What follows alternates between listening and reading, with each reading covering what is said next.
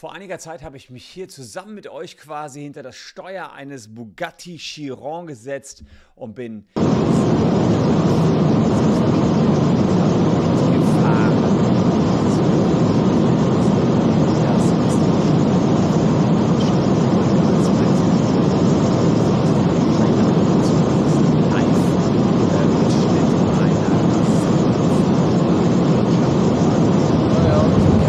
hatte für den tschechischen Milliardär Radim Passer, der eben einen solchen Bugatti Chiron besitzt. Die Staatsanwaltschaft hat ermittelt und jetzt ihre Entscheidung getroffen. Und wie die ausgefallen ist, zeige ich euch in diesem Video.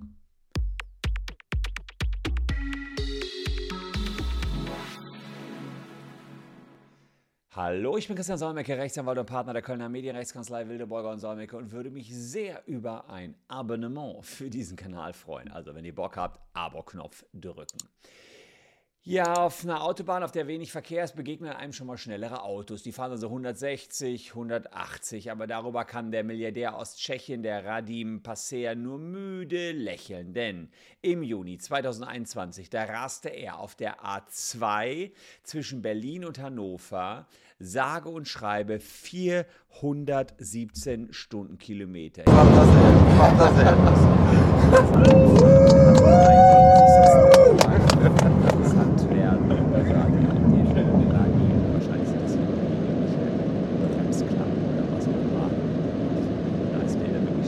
Nicht, aber äh, die sind jedenfalls relativ zügig unterwegs gewesen. Er hat versucht, das Auto auf Höchstgeschwindigkeit zu bringen, war aber noch nicht die Höchstgeschwindigkeit. Dieser Supersportwagen, von dem ich glaube, dass ihn auch Ronaldo besitzt, der soll eine Maximalgeschwindigkeit von vierhundertneunzig haben, hat eine Beschleunigung auch von null auf hundert in zwei Komma vier Sekunden. Und das Ganze hat einen stolzen Preis, neun Komma fünf Millionen Euro. Aber alles Peanuts gegen das Strafverfahren, was den Tschechen hier in Deutschland möglicherweise erwartet und die Verurteilung, die da noch kommen könnte. In den Kommentaren unter den Videos sagt er allerdings schon vorsorglich, dass die Fahrt sicher war, keine Gefahr bestand und seine Freunde die Strecke im Voraus abgefahren sei und auf Gefährdungen untersucht hätten. Sie seien außerdem um vier Uhr fünfzig morgens gefahren, da waren die Straßen leer. Aber, das habt ihr auch gesehen hier im Video, da sieht man hier rechts welche, er hat also mit einem hohen Tempo Menschen überholt, ja, ähm. Das war natürlich auch noch der Fall, dass, da, dass er nicht komplett alleine war, sondern dass immer wieder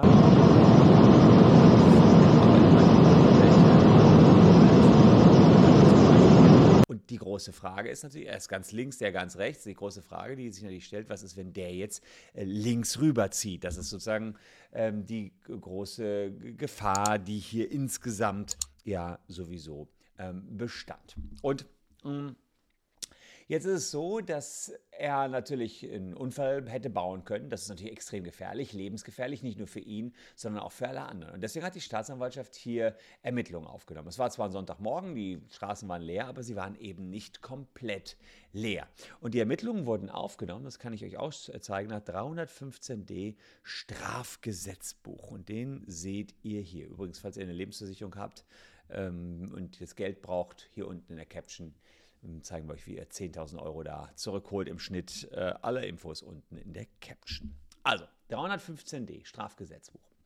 Wer im Straßenverkehr ein nicht erlaubtes Kraftfahrzeugrennen ausrichtet oder durchführt, als Kraftfahrzeugführer an einem nicht erlaubten Kraftrennen ähm, teilnimmt, das passt so nicht, sich als Kraftfahrzeugführer mit nicht angepasster Geschwindigkeit und grob verkehrswidrig und rücksichtslos fortbewegt, um eine höchstmögliche Geschwindigkeit zu erreichen, wird mit Freiheitsstrafe bis zu zwei Jahren oder Geldstrafe bestraft.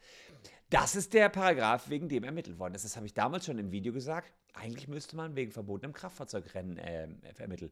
Klingt zwar nicht nach einem Rennen, aber die, die Tat bestand Ähm, Nummer drei hier, also Absatz eins Nummer drei, da kann man auch alleine versuchen, so schnell wie möglich zu rasen.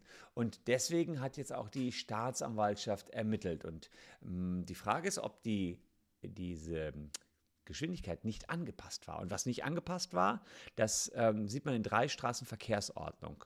Ja, da steht drin, wer ein Fahrzeug führt, darf nur so schnell fahren, dass er das Fahrzeug ständig beherrscht wird.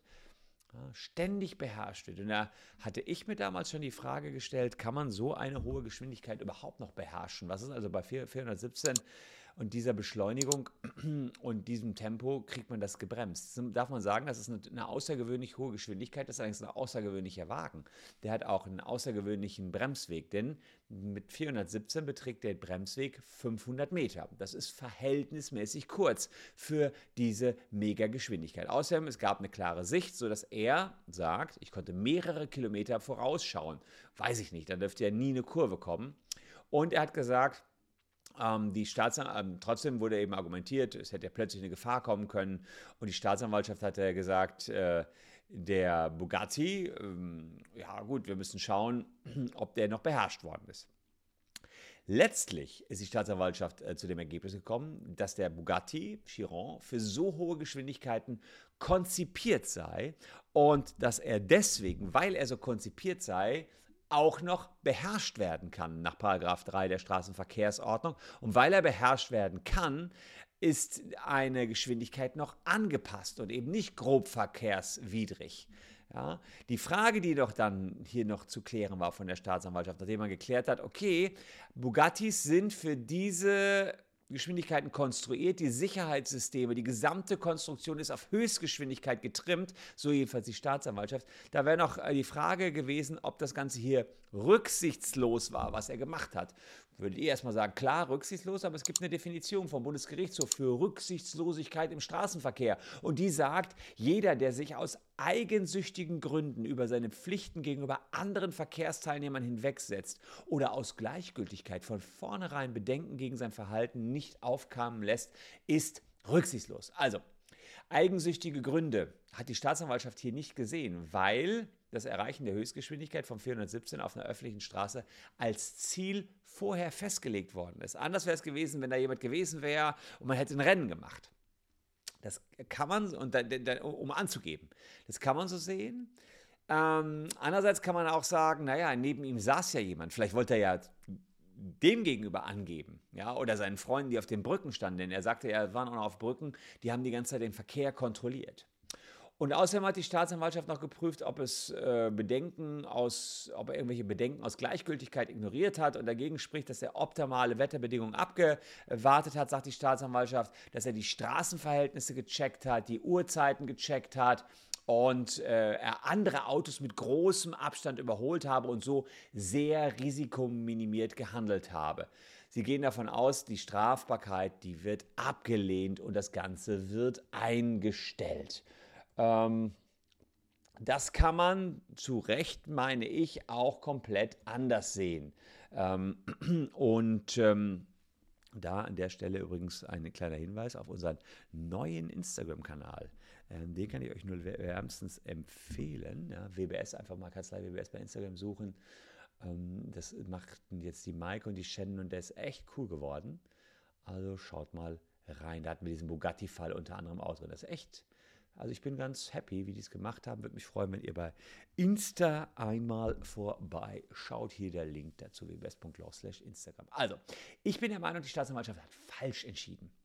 Ja, ich bin der Meinung, dass man ihn hier hätte sehr wohl wegen dreihundertfünfzehn d verurteilen können, denn Radim Passer hatte zwar Beobachter auf drei Brücken postiert, um die Straße zu überwachen, aber er konnte ja nicht sagen, wie das Verhalten der anderen sein würde. Ob also hier in dem Falle der Rechte einfach mal so rüberzieht, wie sollte er das beobachten? Und hier steht die nächste Brücke, seht ihr ganz am Horizont, keine Ahnung, ob man die hier sehen kann, ich mache das mal größer.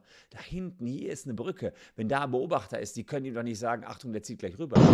Was, ja, und in dem Tempo, ich meine, wenn der rüberzieht, kann man dann auch bremsen. Da sehe ich so ein bisschen... Ja, ob, ob, ob da wirklich der Bugatti noch in der Lage ist, so schnell zu bremsen. Und die fünfhundert Meter Bremsweg, schön und gut. Aber er muss ja auch noch die Bremse drücken. Also wahrscheinlich ist das, das der größte Weg, der hier zurückgelegt wird, der, weil er so schnell nicht reagieren kann. Und so, wie mir das aussah, ist der Radim jetzt auch nicht mehr der Jüngste. Warte mal, den hatten wir doch hier irgendwo in einem, im Video gesehen. War der nicht hier? Da ist er doch, ja. Sieht wie der Jüngste aus mit der aller... Also hier der Herr Rechte ist das ja. Wieder mit der allerschnellsten Reaktionszeit. Also insofern... bezweifle ich persönlich, dass er hier zu jeder Zeit das Auto auch wirklich beherrscht hätte. Und man kann von Glück reden, dass da keiner rausgezogen ist, denn es gab schon einige. Er hat hier wirklich die Gefährlichkeit äh, erhöht und man darf nicht vergessen, und meines Erachtens hat die Staatsanwaltschaft das vergessen, dass ein Rennen gegen sich selbst auch ein abstraktes Gefährdungsdelikt ist. Also dreihundertfünfzehn d ist ein abstraktes Gefährdungsdelikt. Da geht es nicht darauf, unbedingt darum, dass er jetzt hier den, den einen, der da rechts war, gefährdet hat, sondern man muss sich insgesamt die Frage stellen, was hätte alles passieren können. Und da, glaube ich, war das einfach übertrieben, was Radim hier gemacht hat. Hat Glück gehabt, und ich sage euch nur, mit einem Opel Corsa solltet ihr jedenfalls das Gleiche nicht ausprobieren. Ich muss schmunzeln, weil ich selber meinen Opel Corsa als allerersten Wagen hatte und weiß, die Gefahr bestand auch gar nicht, dass ich damit jemals nur in die Nähe von vierhundertsiebzehn gekommen wäre. Ich danke euch für eure Aufmerksamkeit. Vielleicht äh, interessiert euch noch diese beiden Videos. Die können euch die Zeit bis morgen etwas versüßen, denn da gibt es das nächste Video von mir. Danke fürs Zuschauen, tschüss und bis dahin.